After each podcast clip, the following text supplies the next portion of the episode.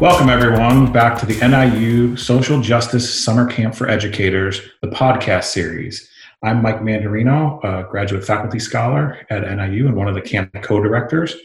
And both James and I are so excited to have with us our co director, our good friend, and the person who really just conceptualized the idea of having this camp and bring educators together to, to really interrogate issues around social justice for education, and that is Dr. Joseph Flynn. I also want to uh, take this opportunity. This is James Cohen, uh, Associate Professor of ESL Bilingual Education. I want to take this opportunity to, to say hello and welcome the listeners to this podcast. It is my delight to introduce Dr. Joseph Flynn. Dr. Flynn is the Associate Director for Academic Affairs for the Center for Black Studies and an Associate Professor of Curriculum Instruction at Northern Illinois University. His teaching and scholarship focus on the intersection of multicultural and social justice education, whiteness studies, media and popular culture, and curriculum. In addition to his professional development work with regional schools and colleges in Northern Illinois, Dr. Flynn has published scholarship related to the aforementioned topics, and he co edited the book Rubric Nation Critical Inquiries on the Impact of Rubrics in Education from Information Age Publishing in 2015. More recently, Dr. Flynn founded the three day social justice summer camp for educators at Northern Illinois University. Additionally, Dr. Flynn serves as an editorialist on Perspectives, a radio program on WNIJ, an NPR affiliate, and as a co host for the podcast Mental Illness in Popular Culture. He is also a past president of the American Association for Teaching and Curriculum. Most recently, Dr. Flynn published White Fatigue Rethinking Resistance for Social Justice, published by Peter Lang, or with Peter Lang, in 2018. A book that considers the critical question of why is it challenge to teach white students about race? The book has been awarded the O.L. Davis Jr. Outstanding Book Award from the American Association for Teaching and Curriculum Studies. Joe, how are you? I'm well, man. How's it going? Great, great. Glad to so, be here. Yeah, well, we're really happy for you to be here. Could you just start off this this interview, and, and actually, I'm I'm hoping that it'll be uh, more of a conversation than a straight interview. Uh, that's typically how the three of us work anyway. So, can you just, in addition to what I've already done with the introduction, can you tell us a little bit about yourself? Uh, yeah, thanks. I think that if anyone knows me, they know that one of the things that I thrive on is uh, exploring media and popular culture. I've taught several classes that use media and popular culture in critical ways, including uh, a course I teach on hip hop called The Social Philosophy of Hip Hop here at Northern as well as courses around curriculum, um, particularly uh, curriculum history, also educational change as a practice, uh, along with uh, the theory uh, behind educational change. I've taught many courses on uh, multicultural education and social justice education uh, in the Department of Curriculum and Instruction, as well as in the Foundations of Education Department.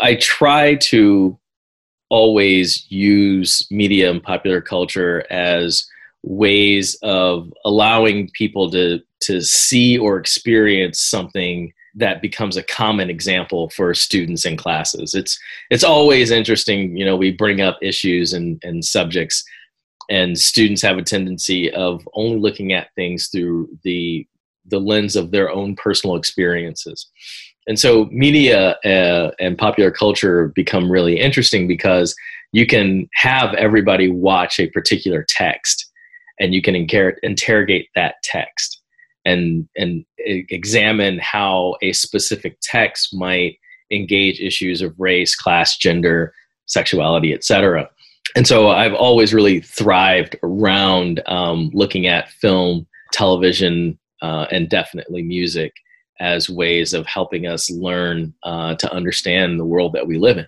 And you know, I, I think that that definitely veers and and helps me really understand how we think about race. So, Joe, I mean, you know, a lot of the work that that I've, I've, I've seen you publish and produce, and, and when we've been together, you know, much of that is specifically centered around race. So, how did you start begin to studying that in, in, a more systematic way, and how did you start applying that to your role as a professor of education? You know, it's funny because um, you know I can't remember a time when I didn't study race, or at least wasn't curious about it.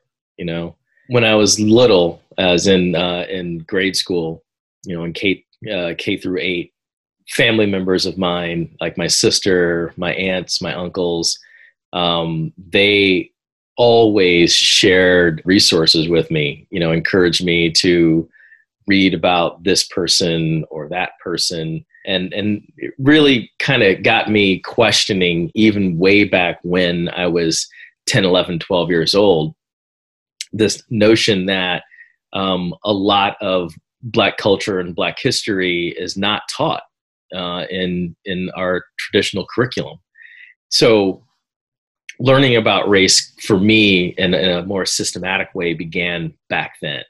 And that included you know looking up stuff in encyclopedias to beginning to read uh, full text. And this really blew up by the time i got to college. And when i was a freshman sophomore and, in um, undergrad that's when i really began to look back at really classic text like soul on ice um, or blues people or uh, soledad brother as well as really reading uh, the work of uh, Dr. Martin Luther King and reading Malcolm X, um, not only the autobiography but also his speeches, etc., and you know, getting more of an understanding of the scope and history of of Black culture and Black history. I think, in terms of when did it become a professional pursuit, as a, when I be, when I decided to become a teacher near the end of my undergraduate years, uh, my major was in philosophy, and the question for me as I was graduating was, you know, are there are no jobs for the village idiot? So I should probably find another skill, another endorsement, so to speak, so that I can go and get a job. And um, and that's kind of how I found myself in education and teaching. And I started out as a high school English teacher and when I started, my my primary goal was to use the curriculum and my classroom as a space to really encourage uh, a deeper dive into Black history and Black culture, and that you know worked to varying degrees of success and failure. You know, the the first year teacher blues definitely settled in and it really helped me understand that there was a lot about teaching that I just didn't know, and there was a lot about race that I didn't know I, as well, and that kind of set me off on this trajectory to understand that intersection a lot more deeply, and you know it's it's something that I learn more and more about every day. Uh, you, you also specifically talk about studying whiteness. So can you can you talk a little bit about about that. Um, what what led you to focus specifically on whiteness then? Um, to be completely honest, I was working on my dissertation. Uh, I was preparing that work, and I I was going to start looking at how we could use film in professional development to help teachers understand uh, race, and I was focusing all on the representation of African Americans. But the site where I was doing my dissertation work, they had had a group of students. Um, the, the school had an all white teaching faculty and in a, in a pretty well diverse student body. And black students in the school began to lodge complaint openly about um, the lack of representation um, of African American teachers in the school and what we would probably now call microaggressions that were happening pretty regularly. And so as I was preparing my dissertation materials and you know reading all this really interesting uh, literature around the representation of African Americans in film, I started to question is like, you know, a lot of this stuff I've heard before repeatedly over the years, but I'm wondering what about the representation of white folks, the representations of whiteness? And it kind of got me on that uh, trajectory of saying, you know, we can always talk about wanting to understand race more, but if you don't understand your own racial positioning, then how can you understand that of others? So I wanted to begin to look more at whiteness and what whiteness was and how whiteness is represented and help teachers explore that to understand how to identify their own positionality before trying to mess around with other people's positionality. And so, and that's where um, my fascination with whiteness really began to sprout as an academic endeavor. So, Joe, you introduced the concept of whiteness or the, your interest in the concept of whiteness.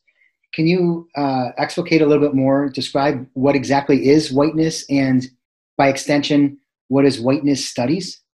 Well, let me start backwards. Um, whiteness studies is the interdisciplinary study of this phenomenon that we call whiteness. And we draw on um, a broad range of, of disciplines to explore this psychology, um, philosophy, economics, history, it's sociology, etc., to understand what is white, where did whiteness come from, how has whiteness shaped our social, political, economic, cultural institutions and American life in general. And I focus more on whiteness in the United States. Um, you can definitely see whiteness represented across the planet, but I personally just focus more on what's happening here in the United States. You know, following that edict my mom always told me, you got to clean up your backyard before you start doing stuff in other people's yards, right? And so whiteness is is defined as an epistemology, a way of, in which folks see the world, a, a way a ways in which folks build and understand knowledge. And you can see whiteness. An example of whiteness is, you know, a, a privileging of written communication over oral communication. So, for example, many uh, indigenous cultures, as well as many African cultures, were more orally based societies. Um, you know, kind of thinking about hip hop and the tradition of the griot or the storyteller that comes right out of African cultures, kind of implanted or you know migrated um, into uh, what would eventually become hip hop many many centuries later.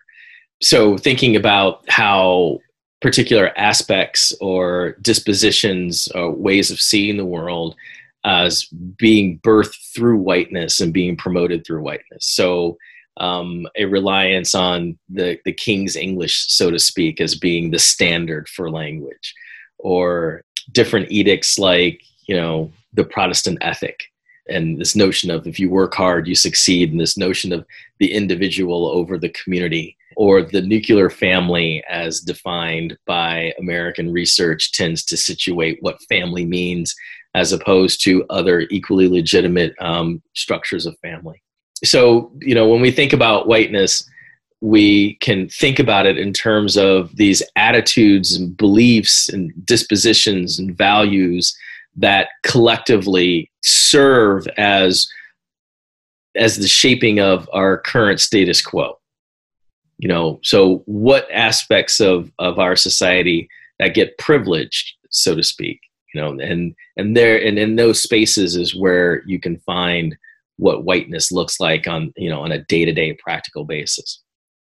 Because i mean we i mean being a being a black man and um, having grown up in the united states having spent pretty much all of my life or in white spaces and being able to migrate between predominantly white spaces and predominantly black spaces you can definitely tell that in white spaces there's are expectations of behavior that you are supposed to live up to. So one of the things when I was younger that always kind of like keyed off whiteness or recognizing that there are differences in the ways in which we engage the world, people would, you know, make fun of my voice, uh, my speaking voice. And I wish I had a dollar for every time when I was little that I would meet someone over the phone and then they'd see me in person and they'd say either, oh, well, you talk like a white boy, or your English is really good, you know, depending on who's speaking. And I could tell that, you know, because of the cadence of my voice, certain assumptions were thrown onto me, particularly, I sound white. You know, and what does that mean? And is that a good thing or a bad thing? How does that play out in different contexts? So, studying whiteness, I think, is is an interesting question when you're asking an African American that, because the fact of the matter is, is that if you're black, you're you're studying whiteness your entire life. So, I mean, knowing that those challenges exist, how, how do you deal with those challenges as a black man studying whiteness? You know, as as a scholarly pursuit. It's it's it's hard sometimes. Um, I mean, being completely personal about it, it was easy to say that yeah, I'm a multicultural educator and I focus on race, particularly the experiences of African Americans. You know, that was kind of expected. But when I first started saying that I study whiteness, I mean, it was question marks and, and scribble marks over people's heads. It's like, what is that? You know? And these are two predominantly white audiences of people.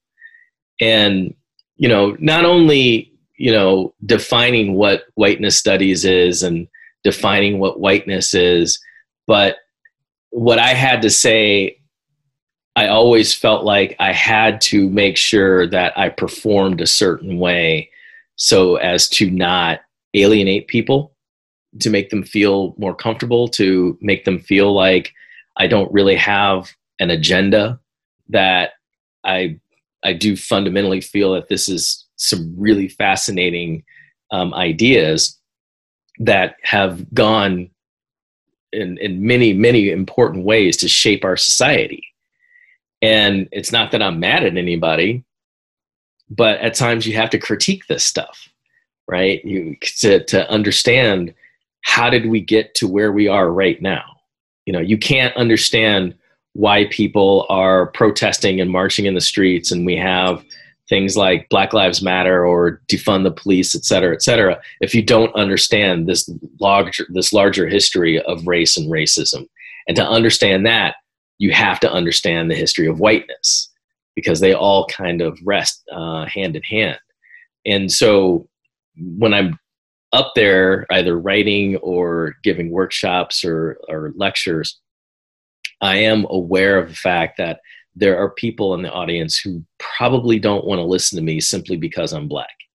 And they feel like if I have anything critical to say about white folks or whiteness, then I'm somehow grinding my axe without recognizing that I'm I'm not doing this simply as a finger wagging exercise, but as a way of helping to unstick our communities on this phenomenon of race. I mean, we're going to have to deal with it in some way, shape, or form.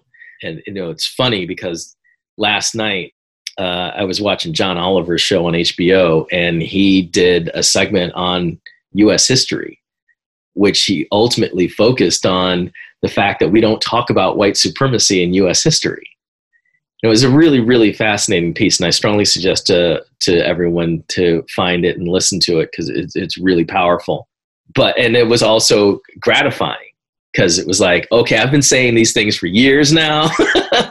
And it's great that someone in the in the position of a john oliver is is now out there saying this as well.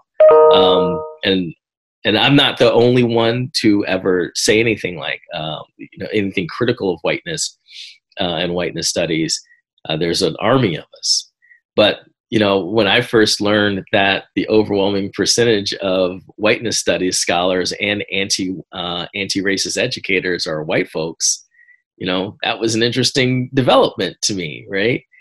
And and I think that you know when I'm dealing with with this with this work and and with the resistance toward me that can come from from folks, I just try to do the best that I can to remember that I'm not saying anything that any given person out there with a library card can find out for themselves. This isn't occulted knowledge. I'm not saying anything that is hard to find out. You just have to be curious enough to go and look for those answers for yourself.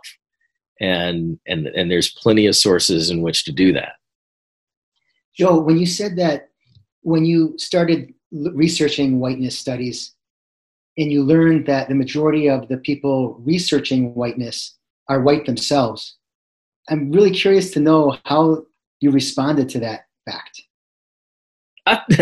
to be straight up about it, I thought it was cool. Just you know, it was like, okay, right on, man. So, so there are people, and, and it's it's the th- the funny thing, James, is that like just intuitively to stop and think about it, it makes sense, right? But I I think the a part of the way that our racial dialogue uh, plays out in the United States is white people do stuff around white people, blacks people do stuff around black people. Latinos do stuff around Latinos, Asians do stuff around Asians, and the indigenous do stuff around the indigenous. So it's almost like we just conceptu- um, compartmentalize or, or balkanize even just intellectual pursuits. I mean, and that's a part of the way that racism works, right? So we're supposed to believe that white folks aren't out there being critical about the history of whiteness and white culture. But so there are. I had a student once who told me this was at the beginning of the semester in the, in the multicultural class, and he said, "Dr. Cohen, you you don't you don't like white people, do you?" And I looked at him, and I, I looked at my my arm, which is obviously white. I said, "Well, I don't dislike myself. I, I mean, no, I don't dislike white people. I'm we're giving a history that is that is uh, the, the real history of what's what has happened in American society. If if someone were to approach you and in in in a similar light, how do you respond to them? And uh, you know, if if anyone were to say, "Well, you, Dr. Flynn, you don't like," it's clear that you don't like white people because you're giving all of this negative history about white folks. How do you respond to that? Uh, now I tell them to read the introductory chapter to my book but to to not be so cheeky about it, I grew, I'm a, I grew up. I'm a I'm a kid from the '80s, right? I was born in 1970, so my my formative years, uh, my teen years, was um, in, in the 1980s, and I grew up in a predominantly white neighborhood. I went to a predominantly white elementary school, a predominantly white high school, a predominantly white university, I lived in residence halls that were predominantly white and all the way through my doctoral program. So my whole life I've been surrounded by white folks. And and one of the things that I talk about in my book is I met a lot of really really cool white kids. I met white kids that were racist to the core that had no compunction about showing that they didn't necessarily want to be around black folks or at the very least had parents that were that was really clear they didn't want want black folks around. And i grew up around a lot of white folks that saw those kinds of things and were detested by them. You know white folks that were there in my defense uh, and supporting me when something ill would happen. My closest friends um, were white kids, and and many of my best friends still to this day are are white cat white cats, and so me personally, I've never really had an axe to grind against white folks. But over time, I also learned that our our society is structured in such ways that the more you're able to assimilate or reflect those ways of whiteness, the more opportunity that you have. The easier, quote unquote, it is to navigate society. You know, when I started reading about things like, you know, even having a quote unquote ethnic sounding name can have um, a negative impact on someone getting a job. So just by having a name like Jamal, and I grew up with Jamals, right? Just by having that name, makes you less likely to get a call back given the same resume you know uh, the same uh, same merits on a resume and and when you learn something like that you know i mean when you when you're when you're when you're not white you're kind of constantly inundated with all of these messages about how there's something about you that's not quite right, that that's off. I remember when I was uh, my summer job before I left for college. I was working at a department store in the in the men's shirt section, and this older white gentleman came in, and you know I helped this guy buy like three hundred dollars worth of shirts and ties, and uh, it was a good sale. And as we were check as I was checking him out, he asked me if I would be interested in working for him at his company because I was a good boy and could be a good role model for the rest of the boys down at the shop. And you know, at, at that moment, I, I it's not that I hadn't ever had an experience like that before, so much as that I think I was just at the age where I understood the implications of that more my response to him was, "I'm sorry, I'm leaving for um, college in in two weeks. I, I, have no interest in in doing anything like that." And you know, he, and he was cordial about it. And I know that he probably didn't necessarily mean to be offensive, at least in his mind. But and and at that point, you know, it was like you know i'm at work i don't want to like really you know tell him that what he said was in, insulting because uh, i didn't want to you know get put into the situation of having to explain all that to my manager and so on and so forth and i was leaving in two weeks anyway. But that story always stuck with me because it was like it told me in that moment that it doesn't matter how you dress it doesn't matter how you speak it doesn't matter none of that matters. Sometimes people are just going to see my skin color and that's all they're going to know and that's all they want to know and so you know studying these ideas and and recognizing how race has such a profound impact on who we are and and how we move through the world it was just something that i just couldn't turn away from. And and so if if anybody asks me you know or accuses me of having an axe to grind against white folks i'm just like you just don't know who i am and but if you sit back and listen for a little bit maybe you'll understand where i'm coming from and what my personal motive is for engaging these ideas joe it seems that uh, resistance is something that um, you, you mentioned it a few times in your in the last response. And it seems to be one of the greatest hurdles that folks have to go through. Can you unpack this concept of resistance for us? Yeah, resistance. Um, resistance is you know rejection. It's working against something, and so when we talk about the phenomenon of white resistance, we're usually just talking about how um, the ways in which white folks can tend to dismiss or avoid conversations, critical conversations about race and how whiteness shapes our cultural, social, political, economic context. And there are, there are many different forms of resistance, and, but the primary two include the idea of white guilt and the idea of white fragility. And I'm sure everybody out there now has is familiar with the term white fragility, but it's simply this lack of desire to even take up conversations about race, let alone learn about race, right?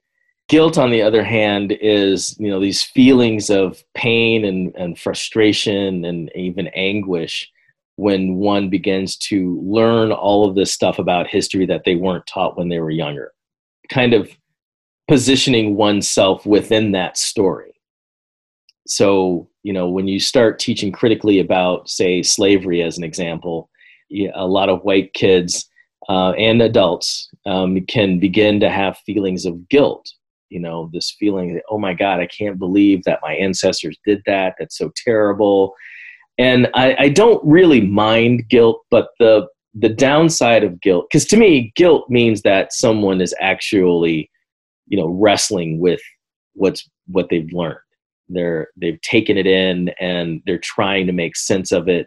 And guilt seems to be kind of a logical response. You know you feel bad you know um, the problem with guilt of course, is that sometimes folks can get mired in guilt and not move beyond guilt. And many of us anti racist and social justice educators will say over and over and over again, we don't you know, get over it. You know, we don't need guilt. We need action. You know, we need understanding. Um, because again, guilt when when when you're inundated with guilt, you tend to shut down and kind of isolate yourself, um, and it you know it kind of prevents you from taking that full critical turn that one needs to take in their own racial identity development to understand the full weight and impact of of these ideas beyond yourself right? And then there's this quasi form of resistance that i call white fatigue and fatigue is simply the idea that there are a lot of white folks out there that understand and know that racism is wrong and and aren't objectioning uh, um, objecting to the ideas about about racism. They just find a lot of frustration in learning about racism because understanding race and racism is infinitely complex I, I say to people all the time that to under, in order for us to really adequately teach about racism, we have to pull from a wide array of different disciplines. And the more disciplines you add, the more complexity that's there. And then we start adding all of these, all this theoretical language, and then there's complexity there. And when folks are asking questions about race and racism, they often want these really short, tightly packed answers. And it's like, uh, it's not, it's a lot more complicated than that.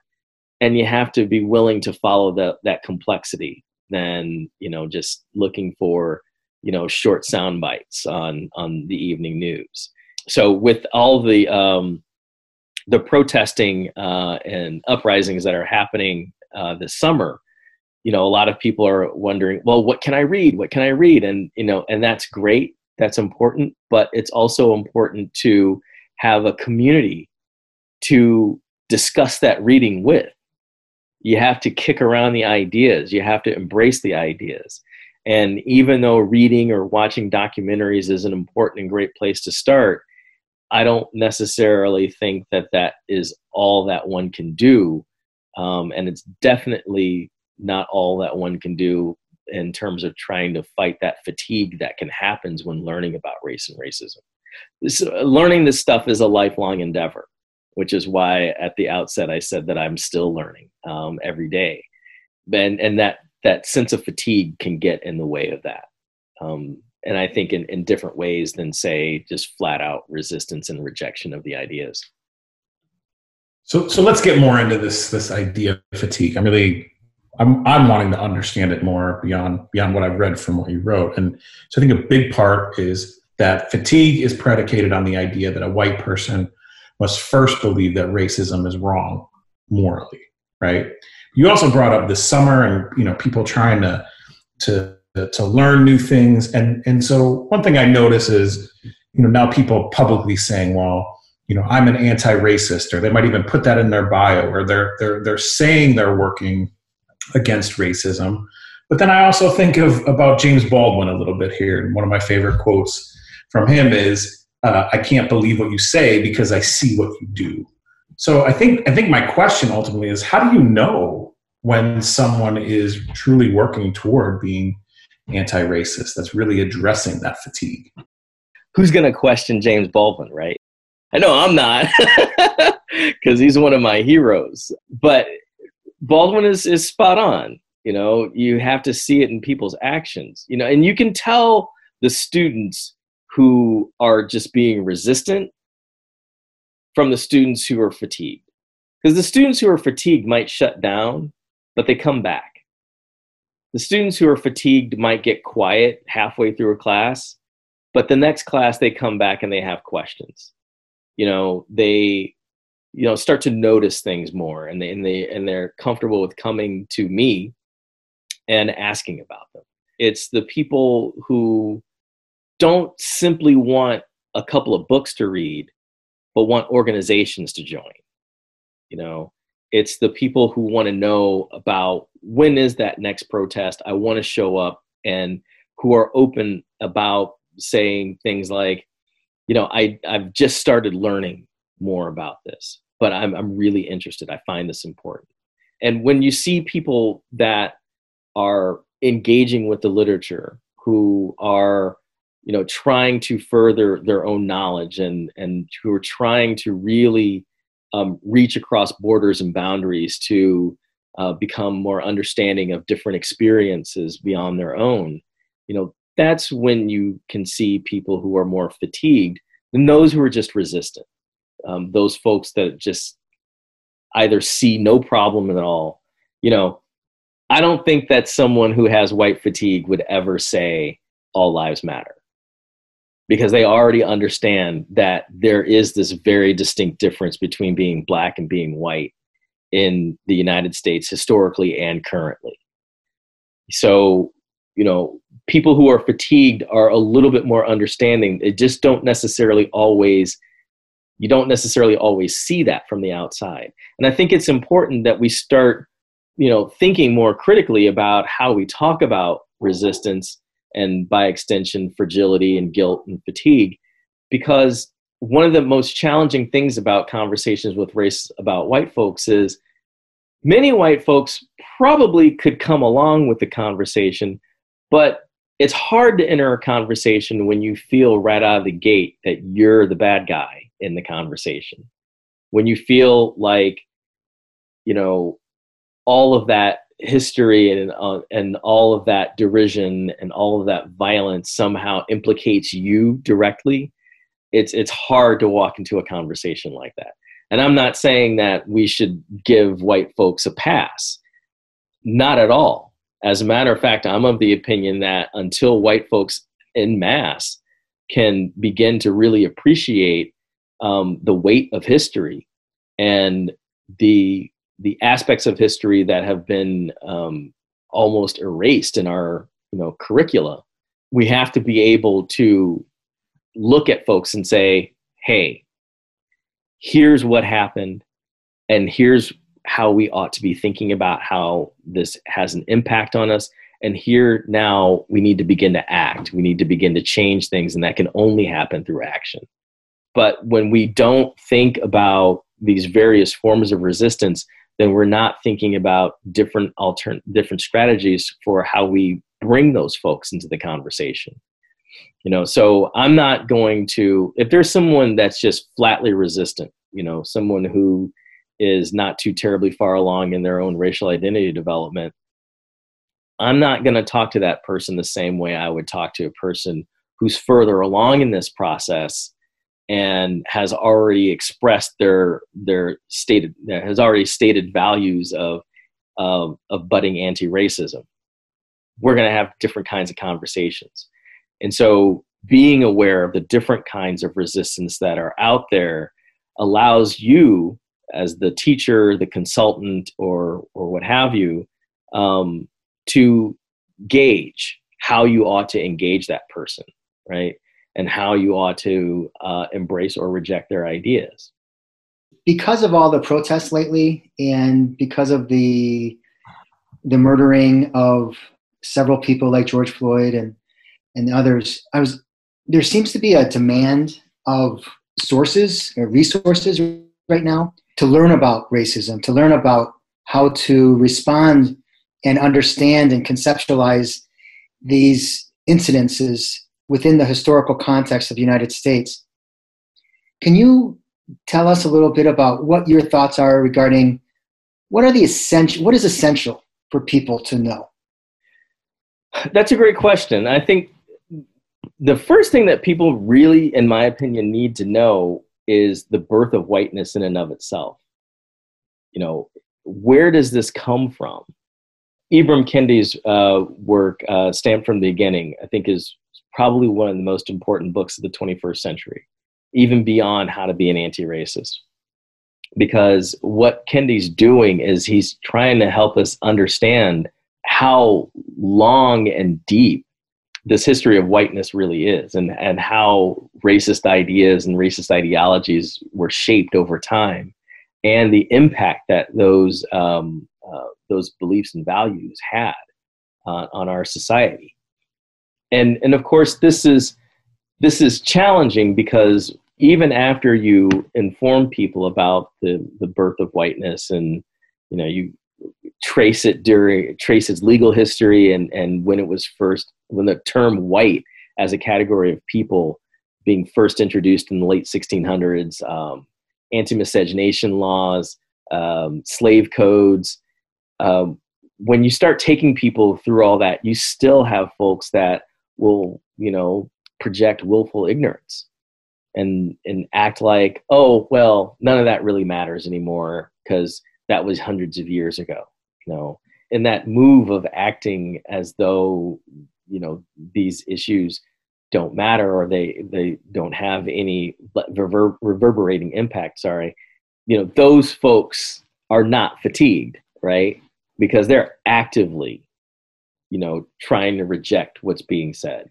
Um, so when we're having a conversation for example about um, well when we're talking about black lives matter and someone says oh well all lives matter and boo to you for even you know trying to put black lives over white lives and it's like no if you understood the history you would understand why we're saying black lives matter. So i can sit in front of someone and talk about forced sterilizations of black women uh, in the early 1900s and then we can talk about uh, the ravages of slavery and the, and the physical brutality of slavery and the rape of slavery and we can talk about you know lynchings. Uh, we can talk about mass incarceration.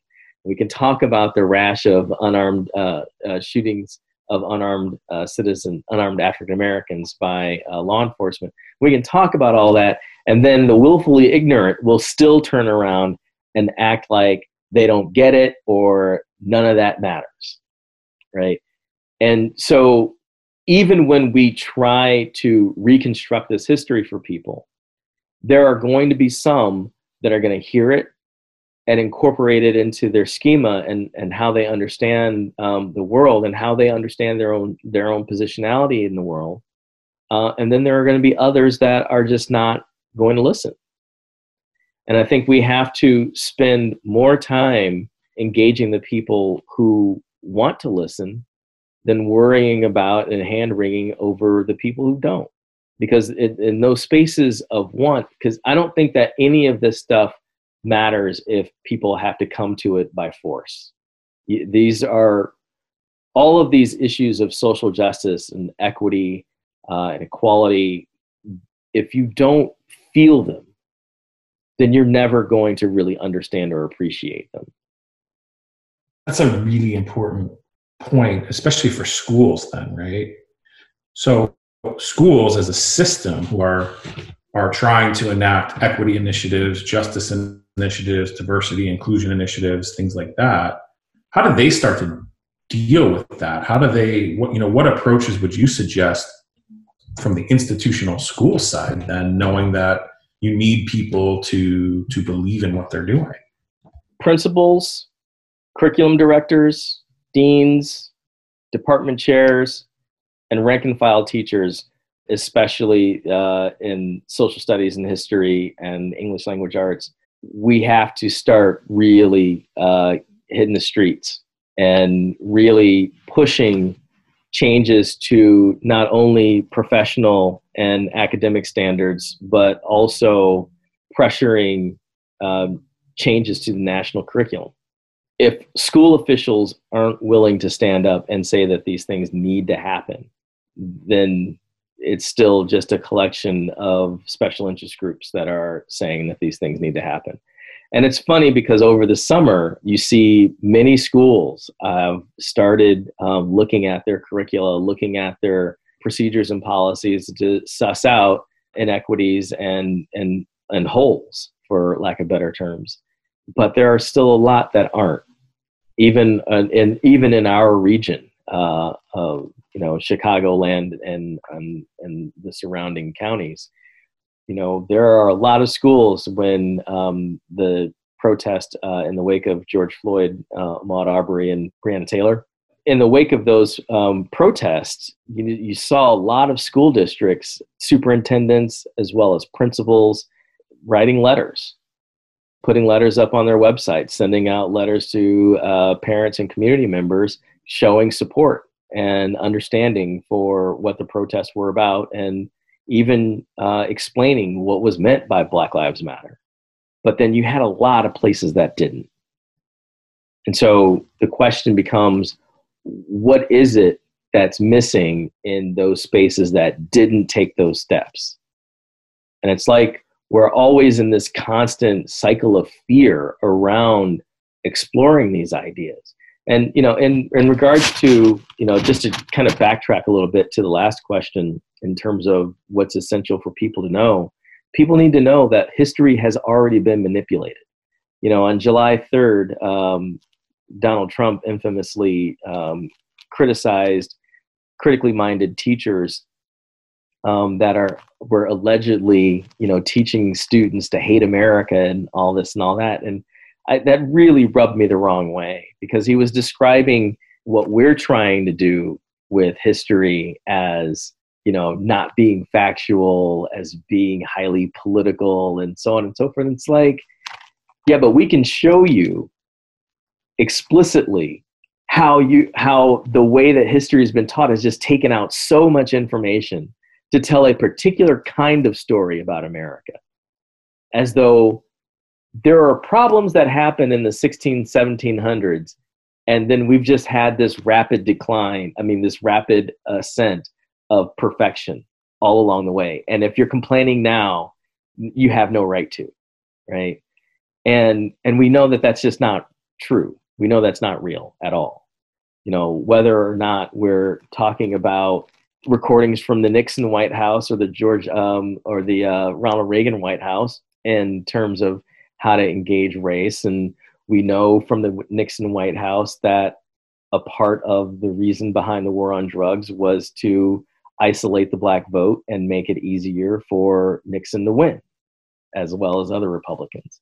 You know, that and that's the thing that I always try to stress to people is I'm not making that up. That's not a spin. That's that's not my interpretation of something. That's literally what happened. And so you know, in addition to understanding the birth of whiteness, we also have to help people understand how whiteness kind of promoted itself. It didn't kind of promote itself, but how whiteness promoted itself across centuries. And so, to get back to this question about schools, school officials uh, and as well as teachers, of course, can be instrumental in this by they need to be the ones to really uh, lobby and, and push for these changes to happen in the curriculum. When a district presents a new history or a new social studies textbook, well, the teachers need to look at that textbook closely and, and critique it. You know, hey, this book is not talking about this, it's not talking about this, it's not talking about this. Why are we using this? Our kids aren't even represented in this textbook, so why are we using it, right? And if that gets to the case of because I know the textbook market is kind of screwy. But if it gets to the case where a textbook has to be chosen, then say, hey, we'll take this, but we also want a counter text. Like, I don't know, Lies My Teacher Told Me by James Loewen, or, you know, People's History of the United States by um, Harold, Howard Zinn. Some other kind of text that can fill in those holes for students so that they understand this larger scope of history and how these uh, identity factors, such as whiteness, uh, such as socioeconomic class, had a profound impact on the nature of, of our country. So, Joe, you know, especially you're speaking specifically about history and textbooks and things like that, and yet, you know, just today, um, Representative Ford uh, in in Illinois um, put forth proposed legislation to say we need to stop the teaching of U.S. history in our Illinois public schools because we are getting it so wrong. And so until we can rewrite and rethink that curriculum, we should interrupt that harm by not teaching that history. And I'm curious, you know, as schools have to think about navigating that and not as an either or, but is it continue and, and rewrite it now, or is it is it to that point where we should really be thinking about stopping the harm and then you know re- rewriting it um, to be a better curriculum? So i have two answers. The the first answer to that is conceptually i love the idea you know because we're doing damage. You know, we if, when we continue to teach half truths, incomplete stories, or just completely dismiss stories, we are doing our kids a disservice. You know, anytime that you're veering away from truth, you're doing a disservice. On the other hand, there's a certain level of impracticality to it because, you know, you've got kids graduating, excuse me, you've got kids graduating from, from high school who will soon be uh, going into college. And then the question is like, well, I don't have all my requirements and, you know, and those kinds of uh, nuts and bolts kind of issues. But the sentiment, I think, is spot on. Now, short of stopping the teaching of history, I think a full blown state commission to change not only the standards around history as well as social studies and um, English language arts and math and science as well, because they're implicated in this too. But I think that there should be uh, these state level commissions that look at how are we teaching uh, American history? What are we eclipsing? What are the things that we're not focusing on? And how do we incorporate those into the curriculum? I think one of the things that's a problem, especially in the high school level, is is this basic idea that we're dealing with a pretty antiquated system. And so we end up finding ourselves kind of stuck in this silly game of trying to pack as much history into a single semester or into a single year as we possibly can. And it always ends up that we kind of stop teaching history after basically the Vietnam War, as though nothing's happened for 50 years after that, right? But of course, the the counter argument that teachers have is, well, we don't have time to get all the way to 2010 or 2015. So it, it's it's it's impractical for us to do that unless we want to cut off teaching about you know the development of the Constitution, and we don't want to do that either. So I'm of the opinion that U.S. history should be a two-year sequence, so that teachers have more time and space within a curriculum to explore this broad re- this broad representation of ideas. I'm personally of the opinion that high school should definitely be reformed from the ground up anyway because I don't think that it's responsive to the needs of most people, especially people of color and and um, folks from low income communities. So I want to add one more thing to that then, because how do you think about you know I'm a if I'm a teacher in this system now, what are some words of advice that that you would have for me specifically at the classroom level then knowing i may be in this system and yet it's one that i'm trying to interrupt. Supplemental sources. If you have a pretty solid curriculum one of my mentors uh, back in graduate school used to tell me it's not what you read it's what you question. So you can take any piece of literature or any piece of writing and that writing might be the most middle of the road um, piece of uh, scholarship on race that you could possibly think of, you know.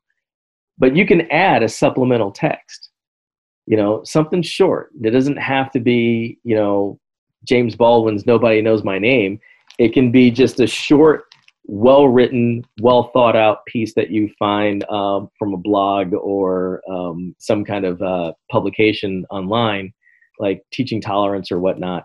And you can use that supplemental text as a counterpoint to the textbook and begin to ask those critical questions. What's being represented here that's not being represented there? And you know in this first text what are the implications of not having this other information? You know if you only had this first body of information how do you think that that would affect the way that you think about the world and now that you have this other piece of information, how does that change the way you see that? You know, you have to give kids choices. You have to give them, you have to give students a more accurate picture of things because kids know when you're lying and they know when they know when you're just making it up and they know when you care about it you know kids can kids are perspicacious as a good friend of mine says you know and i think that that's a really important phenomenon so for teachers it really does come down to What are you willing to do? And what are you willing to bring in? And, and when we're talking about race and racism, what is it that you don't know? Right? And are you vulnerable enough and strong enough to be able to say, you know, I don't really understand how this aspect of race or racism works. I need help. I need support for this. And I don't think that this is just a matter of a couple of, you know, day long professional development seminars. You know, I, I, don't think it's simply that. Professional development seminars can work can be can be important and, and useful, but this is sustained conversation. This is, you know, a lifelong endeavor. And and I think it's important that we're at this point in our history where we can't continue to squander these moments because this particular moment has been peaceful, right? You know, but that's not always promised. Before we leave, though, I, I do want to talk a little bit about the notion of allyship because ally, you know, ally, I think is probably the word of of the year, and I think people need to be really careful about allyship. Just because you pick up a, just because you go and read uh, How to Be an Anti-Racist and White Fragility and the New Jim Crow, and you watch 13th on Netflix, that does not in and of itself make you an ally. That's a part of, of learning that you need to do to be an ally. But more importantly, I don't believe that allyship is the end all to be all of white folks' role in anti racism. I, I firmly believe that we need accomplices. We need people that understand that this system of racial oppression that has been in operation in the United States since the 1600s has had a profound impact on all of us. And when we realize that, that's when we become accomplices. You know, racial oppression or laws and policies that have um, either the intended or unintended impact of marginalizing non white folks has a negative impact on white folks as well. And when we begin to understand that we're all living in a system that cannot sustain, then we're fighting together. And it's that togetherness that's important. Allies have the luxury, or to use that dreaded P word, the privilege of sitting on the sideline. We don't need people to sit on the sideline. I don't need cheerleaders. I need somebody who's going to get in that game with me and get dirty and fight. You know, and and I think that people who want to be allies, that's great. But now, once you become an ally, you need to take that next step and learn how to be an accomplice. And and always remember that again, this is not simply checking off items on a checklist. This is about your consciousness and the ways in which you see and engage the world see and engage the world. Thanks. So, Joe, uh, I would like to say thank you for enlightening us, like always. I can, uh, whenever I listen, hear you on the perspectives on NPR in the morning, I'm like, gosh, it's great to wake up to Joe's voice in the morning. Thank you for that. I, I really appreciate that. Thank you. And Joe, I want to just echo James' sentiment and really say, you know, to our listeners and and those like i can't think of a more consequential topic that we we need to address in in our classrooms in our schools in our systems in our boards of education across the board to overcome that fatigue and to to really interrupt and, and deal head on with the, the the racist structures that are there and how do we move toward being more anti-racist. So i just i can't thank you for sharing that. So well thank you very much joe we sincerely appreciate it. Absolutely